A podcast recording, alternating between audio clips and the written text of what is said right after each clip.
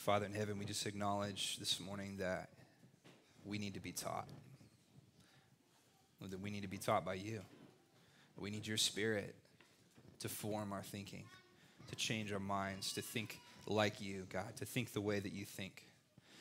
And so, Father, we submit ourselves, we surrender ourselves under your word this morning, and we say, God, speak.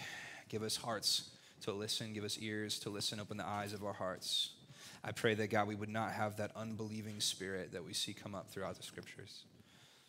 Lord, that we would hear and receive and grasp what you have for us, Lord. It's all about you, Jesus. We love you. In your name, amen. Amen. Have you ever noticed that it's oftentimes the easiest things in life to conceive that are the hardest things to grasp? The easiest things to conceive of are the hardest things to really take hold of. Maybe put another way, the easiest truths to conceptualize are the hardest truths to actualize. I'll give you an example. Um, there's this very, very basic truth that many of us know. Uh, when we want to lose weight, what is it? Eat less food, right? How hard is that to understand, right? It's very easy. Exercise more, eat less food. I've known that for a very long time, very easy to understand. Have I grasped that? Sometimes. Other times, not so much, right? Or one time I had someone explain to me this thing called compound interest. And they said, Sam, you know, you're a young man. If you start putting money away a little bit, a little bit at a time into some kind of a, a 401k or something, this it'll build exponentially. By the time you're like 60s, uh, you'll, you'll have this map, but you have to start now. And I'm like, yeah, that makes total sense. Totally get that. Have I done it? No. I have not done it. Uh, I've taken money out of a 401k before. Yes, right? Bad idea. These, the, the, simplest, the simplest, simplest concepts to conceive of are the hardest concepts to take hold of, the hardest concepts to grasp oftentimes.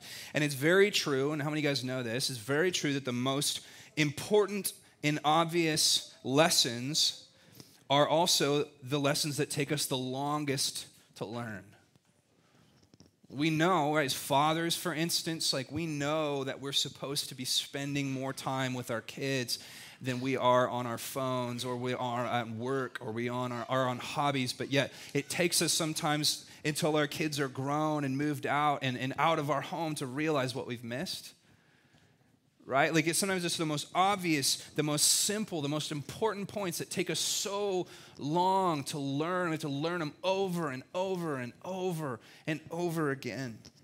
Jesus is a teacher. And I say that in the present tense because it's still true. Jesus was a teacher, and Jesus is a teacher. If you are a Christian, that is you saying, I've submitted myself under the teachings of Jesus. He's my rabbi. He's shaping me, he's forming me, he's, he's making me think a certain way.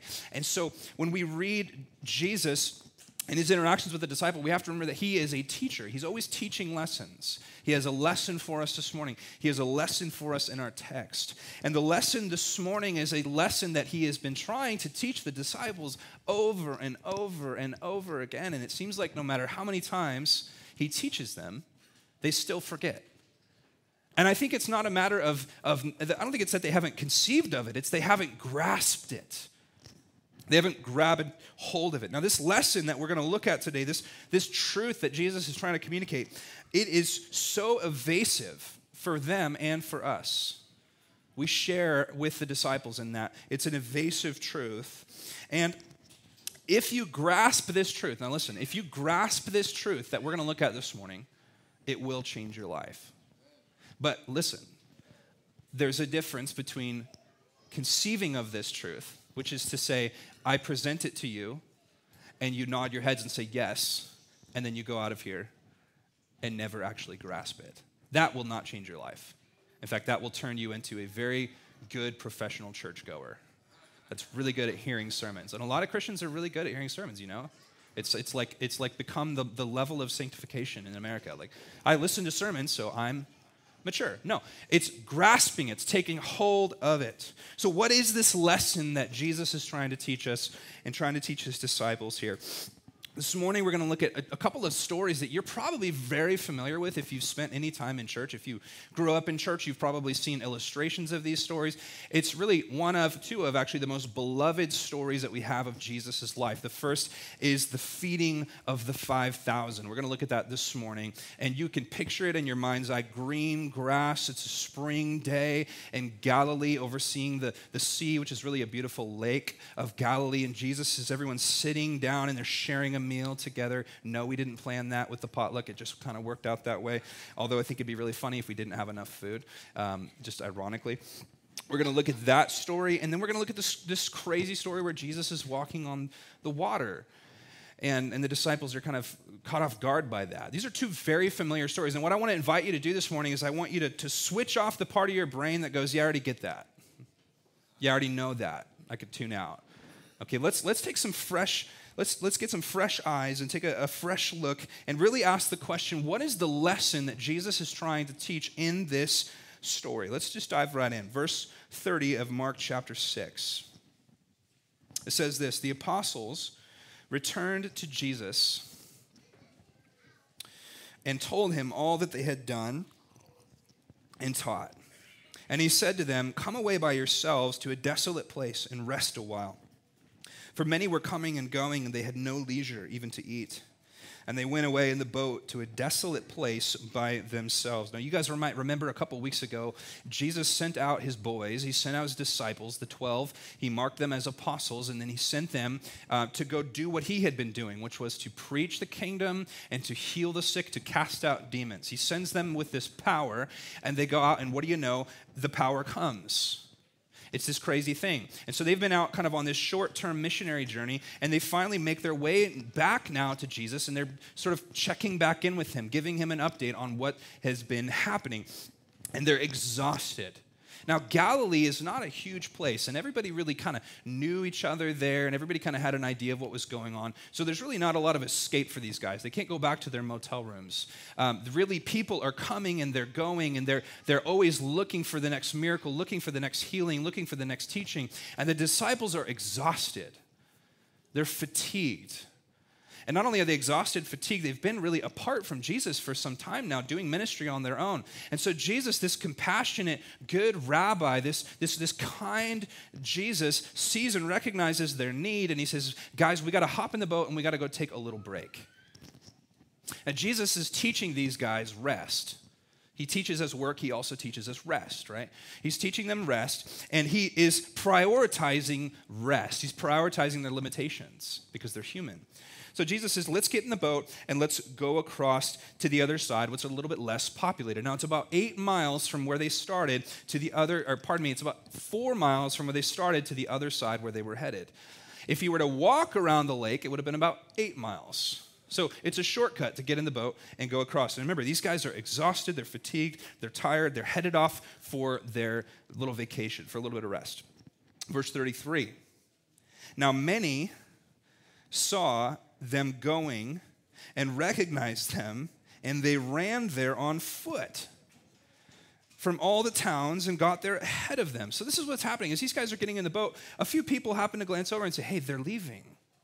Let's tell everybody and let's get where they're going before they get there." So they go the eight miles. Somehow, before they manage to get the four miles, they manage to get there eight miles around the Sea of the Galilee. And you can just imagine the disciples who are exhausted and ready for a break. You can imagine as they're pulling in to the shore, they look out and they see thousands of people waiting to receive them. How would you be feeling? I would be feeling frustrated. Like, seriously? Can we just get a break? You guys, you guys always want something. I'm just tired. I just want rest. Any of you guys have kids? Right? Like it's it's like it's nine o'clock. I'm in bed. You want water? Why do you want water? You don't, you, you got water two hours ago, right? You know, why do you need water now? It's, it's like that. It's like these guys are tired. They just want to rest, and everybody's coming after them all the time. And you would expect that Jesus would be frustrated as well. Now, I just need to make a note here. This is not the feeding of the 5,000. The reason we call it the feeding of the 5,000 is because Mark says that they fed 5,000 men. But Mar- uh, Matthew's account lets us know that that was just the men. which means there was probably upwards of 20,000. Reservedly, probably 15,000. You got 5,000 men, probably 5,000 women, and probably 5 to 10,000 children. Guys, that's massive. That's half of Grants Pass. This is a huge, huge crowd. Imagine how frustrated you would be when you get off the boat. But notice what Jesus notice what Jesus does. When he went ashore, he saw a great crowd and he had what? Compassion on them. Not frustration, not intolerance, not anger, not consternation. No, he has compassion on them. Because, why? Because they were like sheep without a shepherd. And he began to teach them many things. What happens when a sheep doesn't have a shepherd? What happens? They die. They die. They have to have a shepherd. And so Jesus looks at this crowd and he sees with compassionate eyes, he sees a group of people that have not been led. He sees a group of people that need a leader, that need to be cared for. Just a side note here, but did you know God is a person?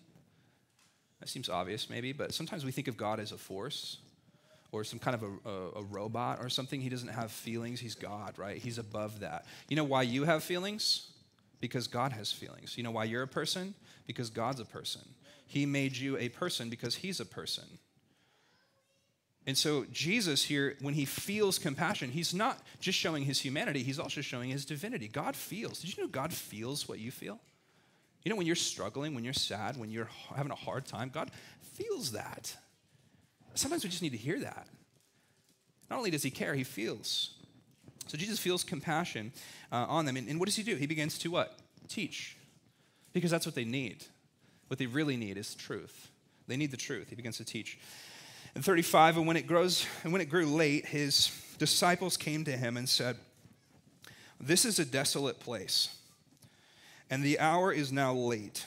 So Jesus has preached long. It's been a long day. And 36, they, sit, they suggest to Jesus, or they command Jesus, depending on how you read it, send them away to go into the surrounding countryside and villages and buy themselves something to eat. Okay, here's the deal. They're out in the middle of nowhere um, by design. That's because they were trying to get away from humans. And all these humans follow them, and there's no food. And guess what? These guys didn't pack a lunch. Why? Because they didn't know Jesus was going here they just left. They just went in a hurry. They didn't really bring any food, and and they're just they're they're they're hungry. But let's be honest, okay? Who's really hungry here? The disciples are hungry, right? The disciples like Jesus. The crowd is they hungereth, right? If we were at King, King James Bible, they hungereth. Um, they hath hunger.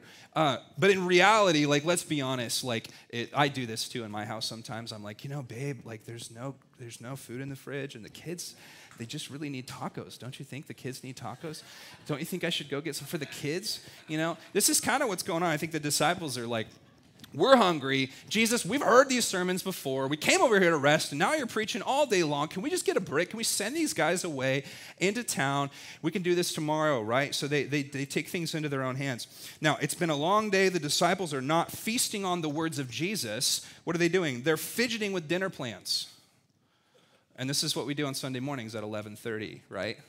You're, you're like, yeah, sermon was good for 20 minutes, but now I'm thinking about lunch. Like, I wonder what's coming up, right? They're not feasting on the words of God. They're not feasting on the teachings of Jesus. They're, they're fidgeting with how to manipulate the situation to where they can go to bed and get some dinner. And I don't blame them, honestly. I get it. Notice how Jesus answers them. He says, Listen, this is weird. Listen, he says, You give them something to eat. What? What? It's like my daughter being like, "Hey, can I go to the can I go to the Dollar Tree? I have a dollar." I'm like, "Yeah, you drive us." What? Yeah, you drive us. And of course, she'd be like, Daddy, you're kidding. You're silly. And I'd be like, No, no, seriously, you drive us. I mean, what does he talk? Why is he telling them to do this? Now, either there's, there's a couple ways you could look at this. Either, either Jesus is literally telling them to do the miraculous, which is possible. And after all, he just sent them out with power, right? It could be that. Or maybe Jesus just knows that they can't do it and he wants to drive that home, that they need him to do it.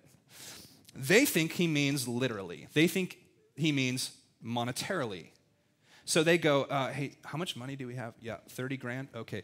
Jesus, you want us to go spend our whole 30 grand? on food for these 20,000 people? Where am I getting that 30 grand? Well, they say, Do you want us to go spend 200 denarii?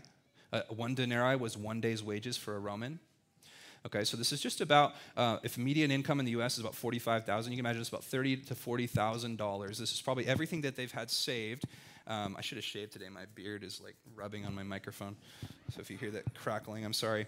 Um, yeah. Anyways, this is like a, a whole year's worth of wages, and they're like, "Jesus, you want us to spend all that just to feed these guys for one meal? Really? Is that really what you want?" And notice 38, he said to them, Well, how many loaves do you have? In other words, what do you guys got to work with? And they're like, Well, we don't know. He said, Go see. And when they had found out, they said, Five and two fish. So Jesus sends these guys out into the crowd, and, and they're, you can kind of just imagine they're hollering, Hey, anybody got any food? Anybody got any food? Anybody? Nobody? Nobody? Nobody? Nobody? Okay. Uh, and then this one little kid, according to the Synoptic Gospels, one little kid goes, Yeah, I got a, I got a little bit of a, a lunch here, like a Lunchable. And, and, and, uh, and, and I'm not kidding with a Lunchable because it's, it's two loaves and, and three, no, three loaves. What is it? Bible students? Five and two fish. Okay, five loaves and two fish. And you're thinking these big loaves of bread, right? Well, don't think that. Think mini muffins, okay? Mini muffins. These were these little tiny, these little tiny flat pieces of bread um, that you would eat probably five to. Anyone ever eat one mini muffin? No you don't eat one mini muffin. And if you're saying you do, you're lying, okay? You eat 10 mini muffins, and then you try to tell yourself that's probably about one muffin, right? Especially if it's a big one, you know? I mean, like, that's probably one muffin. No, it's not one muffin, and you know it, okay? So, anyways, these, these five tiny little cakes and these, these, these two little fish, and these aren't full fish, these are little pickled fish that you would eat, bones and all, and they just kind of they go on top of basically like the cracker. This is, this is nothing. This is super minimal, and that's the point. Okay, that's the point. Now, why does Jesus want to take something and multiply it? Why doesn't he just create food out of thin air? Certainly he could. You theologians know the, the, the, theological term is ex nihilo. God created the universe from nothing. And Jesus is God, so Jesus certainly could have created ex nihilo. He could have created all of this food from nothing, but he doesn't do that. He doesn't pull like a Harry Potter, you know, where all of a sudden there's food. Not that we watch that movie because it's, it's, it's of the devil. Um, just kidding. I love those movies. Um, you know, not like that. Why does he do that? Why does he take something and turn it into something else? And I would suggest to you because it typifies the ministry of Jesus. Jesus didn't come to, to, to start over, he came to redeem. He came to take something that was broken, aka you and I, and to turn it into something that is whole. Jesus loves to take what's laying around and use it to build something with. He loves to take what is wholly inadequate yet available. And that's just a great side note, by the way. Like God can take anything and use it for what he wants to use it for. He gets the glory in it.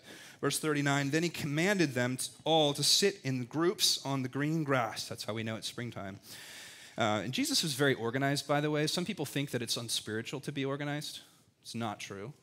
Um, it's actually very spiritual. Jesus said, break into groups. Why? Because it's practical. Break them into groups uh, have them sit down um, by hundreds and by fifties. And taking the five loaves and the two fish, he looked up to heaven and said a blessing and broke the loaves and gave them to the disciples to set before the people. Uh, side note, he didn't bless the food. You don't actually do that. You bless the Lord for the food, right? Okay, so we don't like Lord bless this food to our bodies. I don't know what that. I don't know. It's bless you, Lord. He he gave a blessing to the Lord for providing the food. That's what Jesus did. Uh, he divided the two fish among them all, and they all ate and were satisfied. They were satisfied, note that word. And they took up 12 baskets full of broken pieces and of the fish. So there's 12 doggy bags for the 12 disciples. Um, so they, they, they, get sent away full and they even have extra. These disciples that were so worried about getting dinner, uh, they're, they're more than abundantly cared for.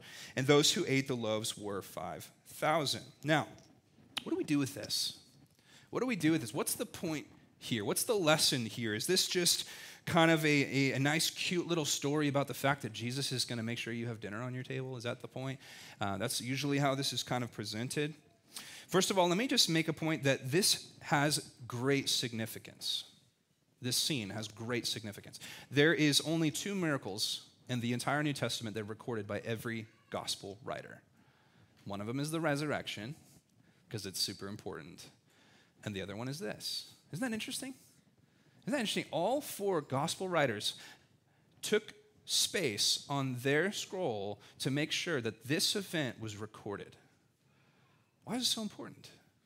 What's the significance of this? Why is it such a big deal? There's many things that gospels left out. Many things, but this is one that all four. There is a lesson here. It's not just a cute story about a church potluck. It's not just a cute story about the provision of Christ. There's something massive happening. There's something so significant, in fact, that there's layers to it. And we're going to look at three layers. Okay, the first two are going to be sort of short, and the third one's the main point. Okay, this, this, this event has three layers to it. When you're a good Bible student, you approach the scripture and you, you, you, take, you take it in context with the entirety of scripture. There's some really significant things happening here. So here's the first lesson that's to be learned from this. The first lesson, number one, if you're taking notes, is the typological lesson. You know what a typology is? Something is a type of something else, meaning it's foreshadowing, it's, it's alluding to something that's going to come and fulfill it ultimately. Okay? Uh, maybe an example of that would be like a, an engagement ring is a sort of a type of a wedding ring. It's, it's, it's, for, it's foreshadowing, it's, it's giving an example of something that's going to come. So the typological lesson is this is that the true shepherd has arrived. There's a biblical theme that you need to be aware of all throughout the Old Testament. It's called the shepherd motif. And the idea is this is that God uh, views his people, Israel, in the Old Testament, as his sheep. They're his sheep, and he is their shepherd. And because he's their shepherd, he raises up these under shepherds to take care of Israel. David was one of them. Um, the, the, different kings that we read about in Kings and Chronicles were, were one of them. Moses was one of them. These are sort of under shepherds um, under God, who was the ultimate shepherd of Israel. And all throughout the Old Testament, these shepherds failed miserably. They just failed flat out. And so throughout the scriptures, we see God's promise is this that he will send the true shepherd. In fact, why don't you turn with me really quick to Ezekiel 34? We're going to turn around a lot this morning, so I hope you're ready for that. Ezekiel 34, verse 1 The word of the Lord came to me, Son of man, prophesy against the shepherds of Israel Prophesy and say to them, even to the shepherds, Thus says the Lord God, Ah, shepherds of Israel, who have been feeding yourselves, should not shepherds feed the sheep? You eat the fat, you clothe yourselves with the wool, you slaughter the fat ones, but you do not feed the sheep. The weak you have not strengthened, the sick you have not healed, the injured you have not bound up, the strayed you have not brought back, the lost you have not sought, and with force and harshness you rule them. Now skip down to verse 11 the Lord gets to the point here. He says, For thus, listen, for thus says the Lord God, behold, who?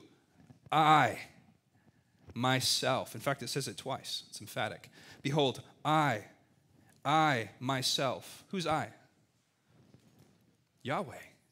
I myself will search for my sheep, and I will seek them out. And as a shepherd seeks out his flock when he is among his sheep that have been scattered, so will I seek out my sheep and will rescue them from all places where they have been scattered. Isn't that incredible? God is saying, and he says this all throughout the Old Testament, this is not the only place. He says, The shepherds of Israel have gone apostate. They've, they've, they've taken advantage of the sheep. And so he says, I myself will come to Israel and I will be their shepherd and it runs all throughout the scriptures. So, why is that so significant? It's so significant because here we see Jesus shows up in front of this crowd, and what does it say? In verse 34 of our text, what does it say? He says, He looked at them and he had compassion on them because they were sheep without a shepherd. See, Jesus was the fulfillment of this Old Testament anticipation that God Himself would come to shepherd His people. Isaiah 40, you don't need to turn there. Isaiah 40, verse 10 says, He will feed his flock like a shepherd. What's Jesus doing in this, in this passage? He's feeding them. He just, he just fed 20,000 people. He's fulfilling scripture. He will carry the lambs in his arms and holding them close to his heart. Now, this is why, and follow me here, this is why John's gospel tells us that the next day, actually, it wasn't the next day, the same day after Jesus feeds these 20,000, he has to leave because he knew that they were going to come and make him king. Why were they going to make him king? Because they knew this significance. They knew that Jesus had just fulfilled the Old Testament anticipation for the shepherd to come and to feed his people. So Jesus has to leave. Isn't that interesting? That's why Jesus said specifically, uh, explicitly in John chapter 10, I am the good shepherd. All of the Old Testament anticipation, all of the types of shepherding in the Old Testament is fulfilled ultimately in Jesus. Now, as important as that is, and as theologically um, important as that is, that's not the main point, though, of the feeding of the 5,000. It's not the main point. It's an important point, but it's not the main point. Here's another reason. We've talked about the typological lesson, there's a symbolic lesson. The symbolic lesson, if you start looking at this, you start to notice certain things that should remind you of other things, okay? Where are we in the feeding of the 5,000? We're in the wilderness, desert, desert place. What's the problem? You got a bunch of hungry people. Why are they hungry? Because they left in a hurry. Sound like anything familiar? What happens? This, uh, this leader, this figure, causes bread to come and to satisfy the crowd. Sound familiar? It sounds like the Israelites in the wilderness. There's a connection, there's a correlation here. There's provision. The number 12 baskets, 12 disciples, what's up with that? The 12 disciples are supposed to mirror the 12 tribes of Israel. There's something significant happening here. Even the organization um, in verse 40 of the, the divisions of, of 50 and 100 mirrors the divisions in the organization of Israel. Here's the point, I'll just, I'll just say it. Um, he's drawing jesus is drawing attention to this moment because that moment in the, in the wilderness was when god birthed the nation israel and in this moment, now Jesus is birthing a new Israel. Who is the new Israel? It's Jesus. Jesus is the new Israel. So there's all this theological significance, and that's all interesting, and we could dive more into that, but we don't have time this morning, okay? These are two very significant theological points, but that's still not the main point. It's still not the big picture. Listen, the main thing's the plain thing, and the plain thing's the main thing. And if you don't know all of those things, and you don't know numerology, and you don't know typology, and you don't you, there's still a point here. There's a lesson here that Jesus is getting at with these guys, and we need to understand what it is. So let's talk about the most important lesson in the feeding of the 5,000. And we're going to do a little bit of, of digging here to figure out what it is. Interesting to note there's three places where Jesus himself brings up the feeding of the 5,000 in the subsequent days. This is the same day and the next day and a few months later. He brings it up himself. And the way that he brings it up gives us clues into what the lesson was supposed to be in the feeding of the 5,000. So let's, let's just look at them really quick. The first one is actually the same exact day. So it's here in Mark chapter 6, verse 45. So after Jesus feeds the 5,000, he says, Immediately he made his disciples get into the boat and go before him to the other side, to Bethsaida, while he dismissed the crowd. So Jesus tells the disciples, Hey, get in the boat, go by yourself back to the other side. Why is he doing that? Because the crowds are going to come make him king. So he's going to go out and, and, sort of hide out in the mountains for a little bit. He sends them across the lake 46. After he had taken leave of them, he went up on the mountain to pray. And when evening came, the boat was out on the sea, and he was alone on the land and he saw that they were making headway painfully, for the wind was against them. So Jesus is on the shore. It's nighttime, it's evening time, and he, he comes down and he's sort of peeking over the, the, the sea to see where his guys are at. And they're rowing, they're struggling because the wind is going the wrong direction. They're trying to get across and they can't because the headwind is too strong. So, about the fourth watch of the night, he came to them walking on the sea, like you do, right? Just walking on the sea. And I love this little note. He meant to pass by them. His goal was to beat them to the shore. His goal wasn't to hop in the boat. But when they saw him walking on the sea, they thought it was a ghost. It's dark. Okay? Well, we give the disciples a hard time, but let's get real. You see somebody walking on the, on the water in the middle of the night, uh, you think it's a ghost. You, they cry out, for they said, uh, verse 50, for they all saw him and were terrified. But immediately he spoke to them and said, Take heart, it is I do not be afraid. And he got into the boat with them, and the wind ceased. Okay, the second Jesus' sandal hits the bottom of the boat, the wind is flat. Isn't that incredible? It's incredible. He gets in the boat with them, the wind ceased, and they were utterly astounded. For, now here's where I want you to focus 52. For they did not understand about the loaves. Isn't that interesting? But their hearts were hardened.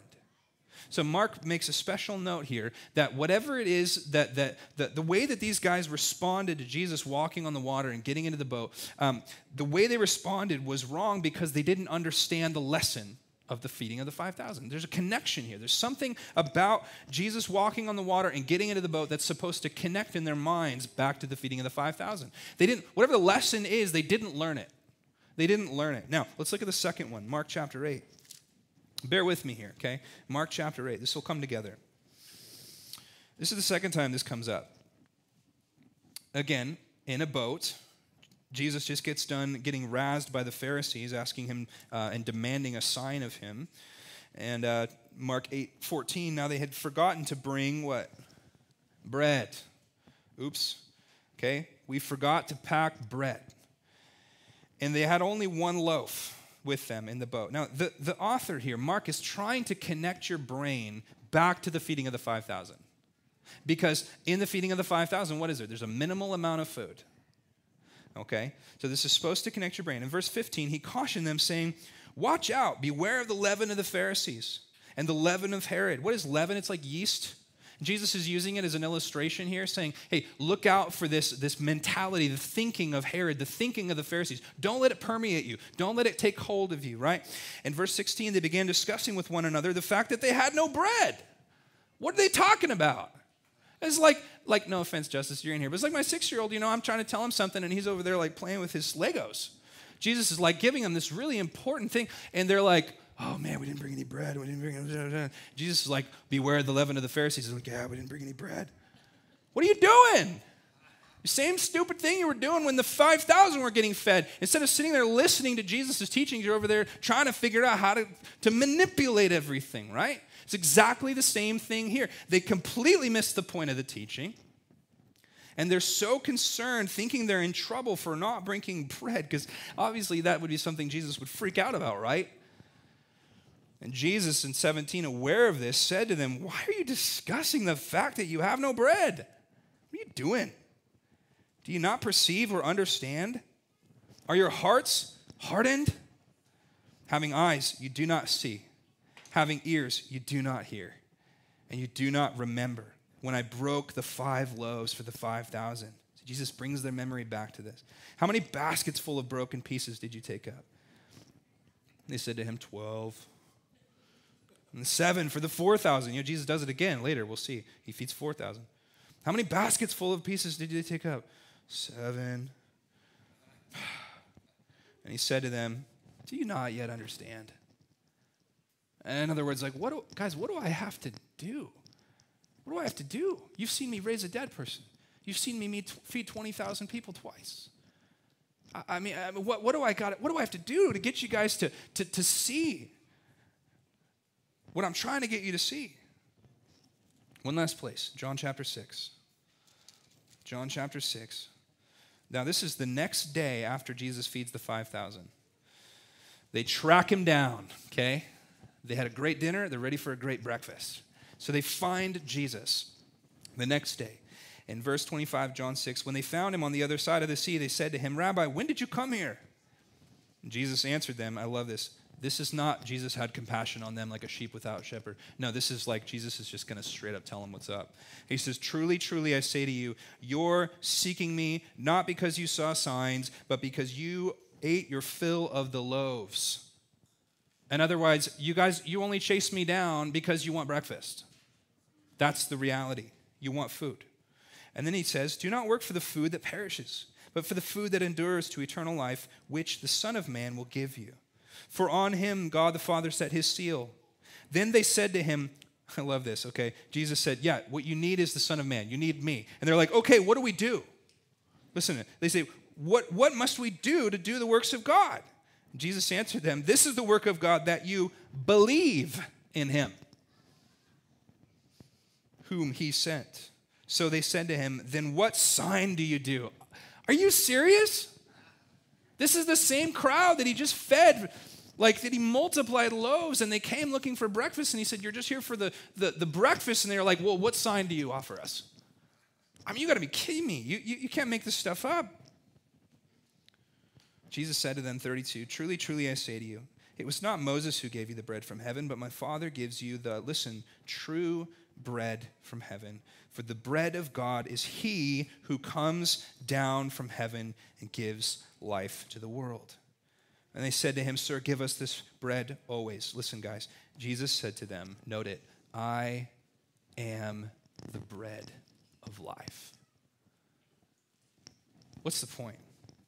What's the point of the feeding of the 5,000? What's the lesson Jesus is trying to teach here? What's the thing he's trying to communicate to the crowd and to the disciples? What's the point for us? What are we supposed to get out of this? What's the reality? It's this. The point is this, and that is that Jesus is the point. The point is this that Jesus is the point, and they can't get it. Because, like I said in the introduction, it's the easiest things to conceive that are the hardest to grasp. And it's the most important truths that will have the most life change that we have the hardest time learning. The point is, is that Jesus is like, You're thinking about bread? I just made the bread. Come on. You're worried about the storm? I just made the storm stop. You're worried about the waves? I'm walking on the waves. You got a problem with water?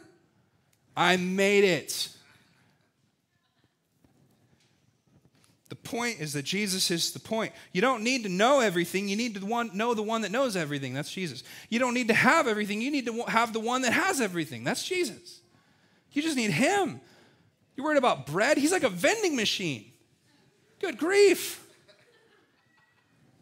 I mean, you're worried, you're worried about finding a book? Like, have you heard of the internet?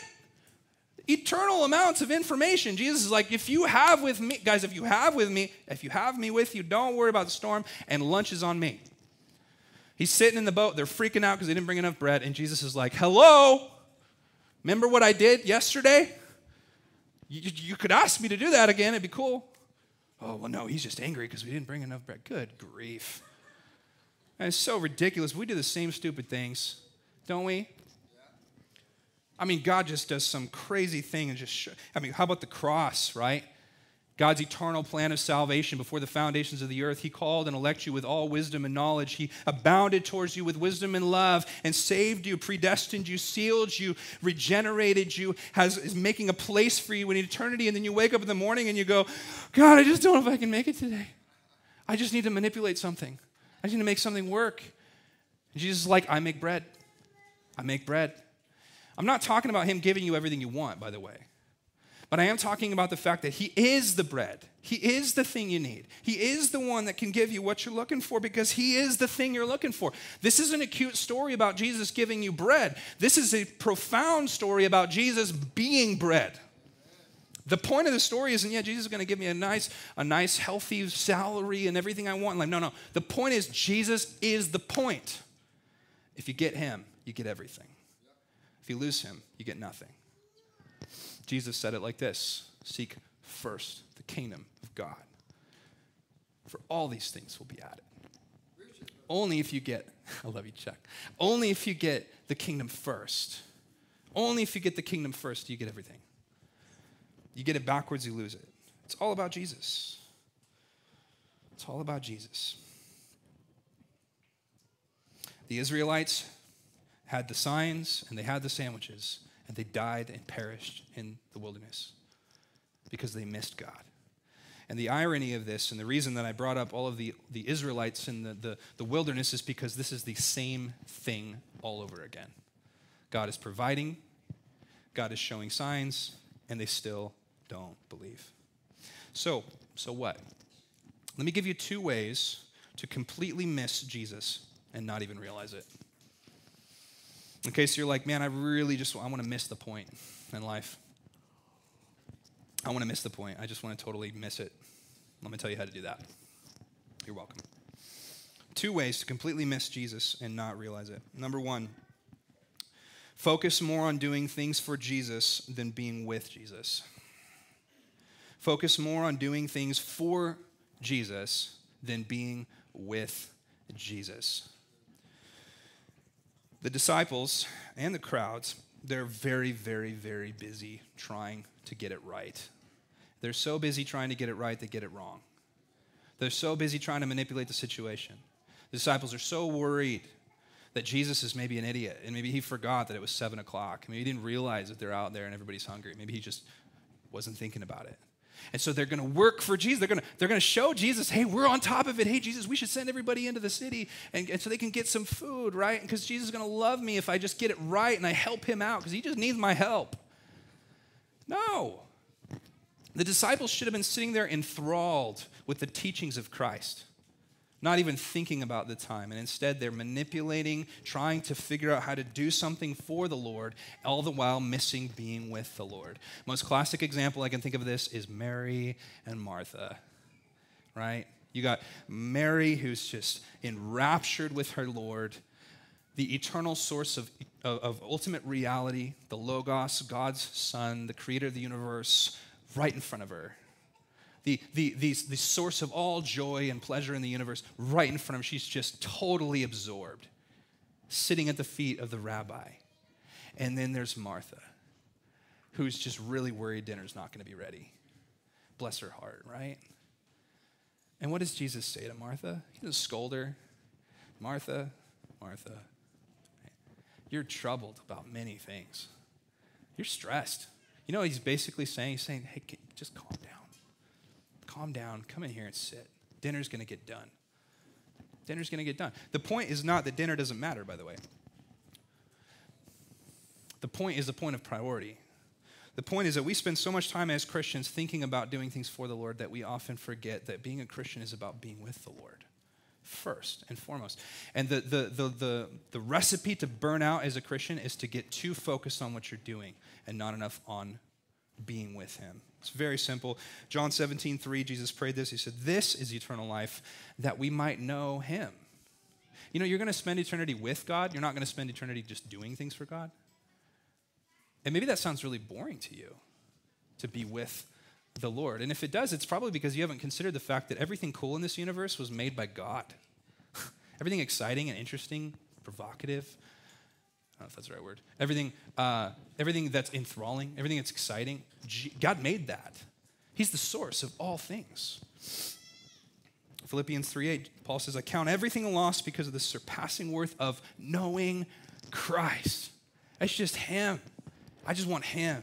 Let me ask you a couple pointed questions. Think about these. When you examine your salvation, in other words, when, you, when you're having a day where you're like, man, am I even saved? You ever have days like that? Like you're like, man, am I even a Christian? What is wrong with me?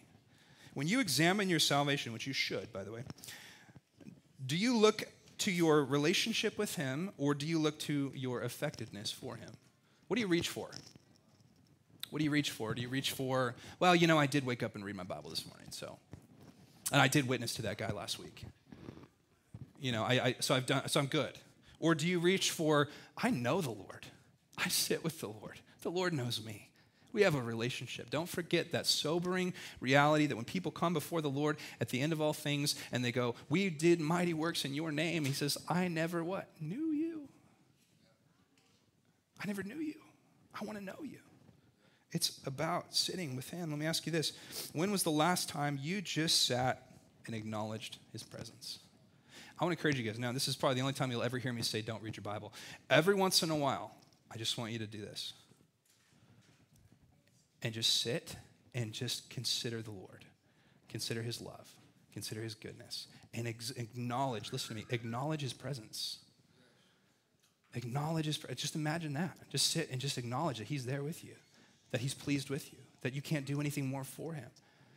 And just enjoy being in the reality that is the gospel and the presence of God. It's good to read your Bible, read your Bible. But sometimes you just need to sit and be. You just need to sit and be. The first way to completely miss Jesus is to focus more on doing things for Jesus than being with Jesus. And the second way is this focus more on the gifts of Jesus than the glory of Jesus. Focus on the gifts, more on the gifts than the glory. Uh, my friend Rick Boya always says, Did you marry God for your money? You know, did you? You know, did you marry or did you marry God for his money? Pardon me. Did you marry God because of something that he gives you that you like? Or, or did you come to faith in Christ because you fell in love with Jesus? It's sad to say, but Christianity can often replace Christ. It does it all the time. And people go through these crises of faith because they've actually been saved not to Christ, they've been saved to Christianity. And that's not the Christ. And so you become very excited about this Christian thing. Christians, these people accept me. It's kind of cool. We sing cool songs. I like, you know, teachings are, are, are interesting, and we have potlucks, and, you know, Christianity is cool. And the Christian culture can be cool. And in the West, there's a lot of benefits to being a Christian, right? And you get very excited about all those things. All the while, you're endeared to Christianity, not to Christ. And then, guess what? The veneer comes back, and you realize that Christianity is broken, that Christians are broken. The guy that you looked up to ends up cheating on his wife. You know, the, the guy that was the, the great apologist that was on the stage teaching to thousands of people ends up being a pervert. Whatever, whatever it is. And, and all of a sudden, or your church splits or shatters, or somebody was embezzling, and, and, and, and the Christian culture just starts to feel gnarly to you. And all of a sudden, you have a what? A crisis of faith. Why do you have a crisis of faith? You were never saved to Christianity, you were saved to Christ. And what happens is we start to endear our hearts to Christianity, and that is what God is doing rather than who God is. We start to be about his gifts and his blessings and the recip- uh, becoming recipients of what he does. We start to worship the things he gives rather than who he is. There's something we do on Sunday mornings at, at 9 o'clock. Oftentimes, we, we uh, whoever's around, volunteers, we sit and we, we pray. And I always say, hey, before you ask for something for the Lord, I want you to praise God for something He is. And there's a reason I say it like that. There's a difference between praising God for who He is and praising God for what He does. And both are important. But if you only ever praise God for what He gives, it endears your heart to the gift and not the giver. You need to praise God for who He is and for what He does. It's very important. Because at the end of the day, we are saved to Christ. There's a saying that goes, What you win them with, you keep them with. There's a saying that says, What you win them with, you win them to if you are winning people to Christianity or to a cool experience or to a cool church or to cool programs or cool people or cool sayings or cool sermons, then their heart becomes endeared to that. We win people to Christ. I'm going to ask some hard questions.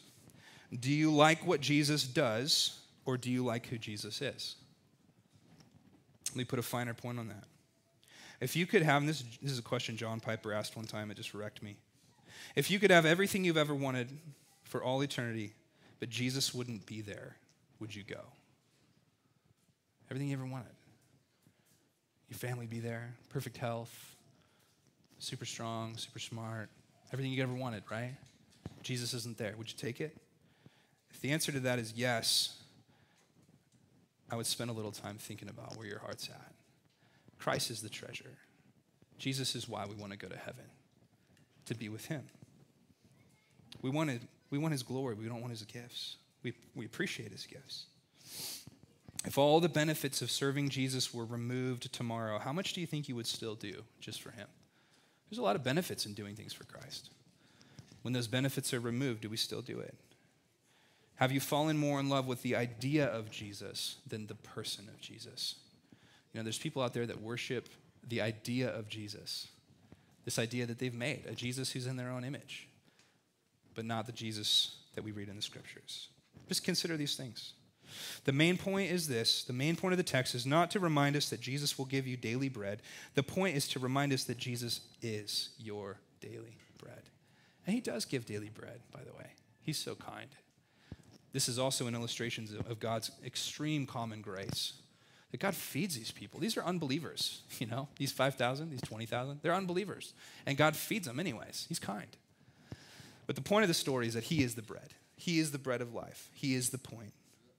Our hearts so easily settle for daily bread and we miss the eternal bread that is Christ. So I'll just encourage you this week. Can you just remind yourself of that when you get up in the morning? What you need is you need Him. You just need Him. He's the point. The easiest concepts to conceive are the hardest to grasp.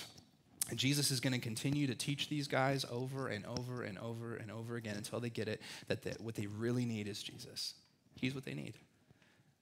He's what they need. And that's the same lesson we need to learn. Amen? Let's stand together. Father in heaven, thank you so much for your word. We thank you so much, God, that you do speak, that you do teach. Lord, I need this this week. I need, I need to simplify. I just make Christianity so confusing. I clutter it with all my own thinking and all my own manipulating and my own fidgeting with things. At the end of the day, Lord, I need to sit with you this week. I need to go through things with you this week. I need to bring you into my work. I need to bring you into my thoughts. I need to acknowledge your presence. So, God, I just pray that this very simple truth would sink down this week. I pray for this church. Pray for these people. Lord, as they go into the world, a world that is uh, not their home, as they deal with hard things, as they deal with their own doubts and their own questions, as they deal with their own sin and their own flesh, as they come back to the gospel day after day, repenting of sin, walking after you, Lord, I pray that they would always remember that it's just you they need. It's just you. Lord, would you manifest yourself to us this week? Enlarge our hearts for you, our love for you, our affection for you. And God, as we interact now as a body and just enjoy a meal together, I pray we'd be able to encourage one another, Lord, and, and, uh, and just truly be a family this morning. In Jesus' name, amen. Amen.